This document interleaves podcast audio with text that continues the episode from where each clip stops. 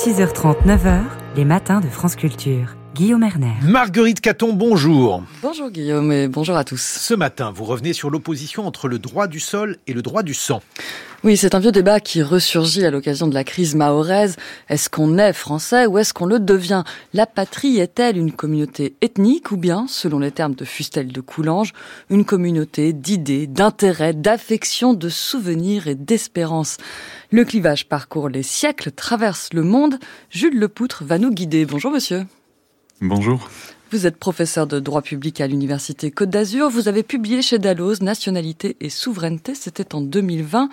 Existe-t-il des pays dont on ne peut absolument pas obtenir la nationalité si on est de parents étrangers, des pays où règne le droit du sang le plus strict? Oui, absolument. Et c'est même le cas majoritaire puisqu'il n'y a en fait euh, dans le monde qu'une soixantaine de pays qui offrent d'une manière ou d'une autre le droit du sol. Donc le principe euh, absolu euh, dans le monde, celui qu'on retrouve systématiquement, c'est le droit du sang, autrement dit la filiation. Vous avez la nationalité qui est celle de vos parents. Alors une exception toutefois, dans le cadre de la prévention de la patridie, il existe une règle selon laquelle lorsque vous naissez sur le sol d'un État et que vos parents ne peuvent pas d'une manière ou d'une autre vous transmettre leur nationalité, eh bien parfois cet État par exception, vous donne sa nationalité pour euh, être sûr que vous en possédez bien au moins une. Ça, c'est une règle internationale qui est relativement bien réceptionnée, mais globalement, le droit du sang est très, très, euh, tout à fait exclusif euh, dans le, dans le monde. Alors avant, d'en venir à la soixantaine de pays qui connaissent le droit du sol, il faut que vous nous précisiez une définition, Jules Lepoutre. Le droit du sol ne se confond pas avec les critères plus ou moins restrictifs de naturalisation. Il s'agit vraiment d'un droit oui, absolument. Le droit du sol, dans son principe, il est euh, somme toute assez simple. C'est l'idée que la naissance sur le territoire d'un État va vous donner, selon des modalités qui peuvent euh, diverger, droit à accéder à la nationalité de cet État.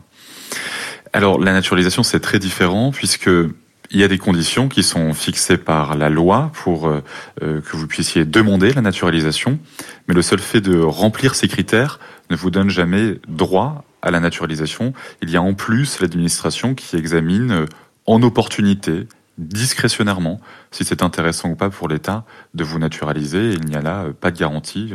Le taux de succès est entre 70 et 80 ces dernières années pour la France. Mmh. Alors à l'échelle globale, mondiale, quels sont les pays qui font le plus de place au droit du sol?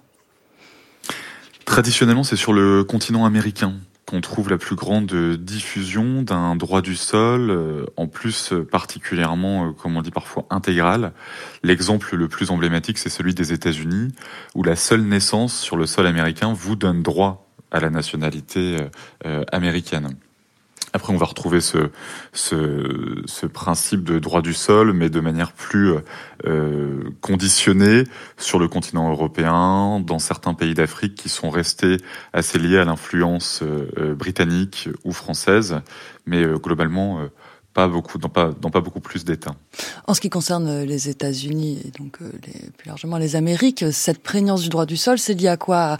À l'histoire de, de l'immigration dans ces pays? Oui, je crois que c'est double. C'est d'abord euh, une sorte de, de filiation historique, puisque les États-Unis euh, étaient initialement, comme chacun le sait, une, colonie euh, britannique, et que l'Angleterre, depuis largement le XVIe siècle, faisait application d'un droit du sol intégral, et que ce droit du sol s'est transmis dans la législation américaine, y compris après l'indépendance, en pure continuité avec la législation anglaise. Il a ensuite été consacré dans le 14e amendement à la suite de la guerre de sécession, parce que en effet, il répondait bien à cet enjeu où les États-Unis se dessinaient comme une terre d'immigration, et il y a en effet un lien que font traditionnellement euh, les politistes, les géographes, euh, les sociologues entre euh, être un pays d'immigration et posséder une législation relative au droit du sol. Pourquoi? Parce que c'est un facteur d'intégration? Exactement. Alors, un facteur d'intégration, c'est ce qu'on dirait aujourd'hui. Euh, au 19e siècle, euh, on parlait de manière peut-être un petit peu plus crue et on disait qu'il fallait euh, réduire les poches d'étrangers sur le territoire. Il y avait quelque chose d'un petit peu menaçant dans l'imaginaire collectif, dans le fait d'avoir des populations étrangères qui se maintenaient génération après génération sur le territoire et qu'il fallait d'une manière ou d'une autre les intégrer à la communauté nationale, aussi pour des raisons, mais ça c'est plus proprement européen et plus proprement français, mais aussi aussi pour des raisons liées au service militaire. Aujourd'hui, on, on, parle davantage, en effet, de d'impératifs liés à l'intégration, de la force euh, de la fréquentation des bancs de l'école comme les grandes justifications contemporaines d'accès à la nationalité via le droit du sol. Alors si on se place euh, dans le contexte européen, vous avez mentionné le, droit du sol intégral de la Grande-Bretagne. Je crois que est-ce que c'est d'abord est-ce que c'est encore le cas?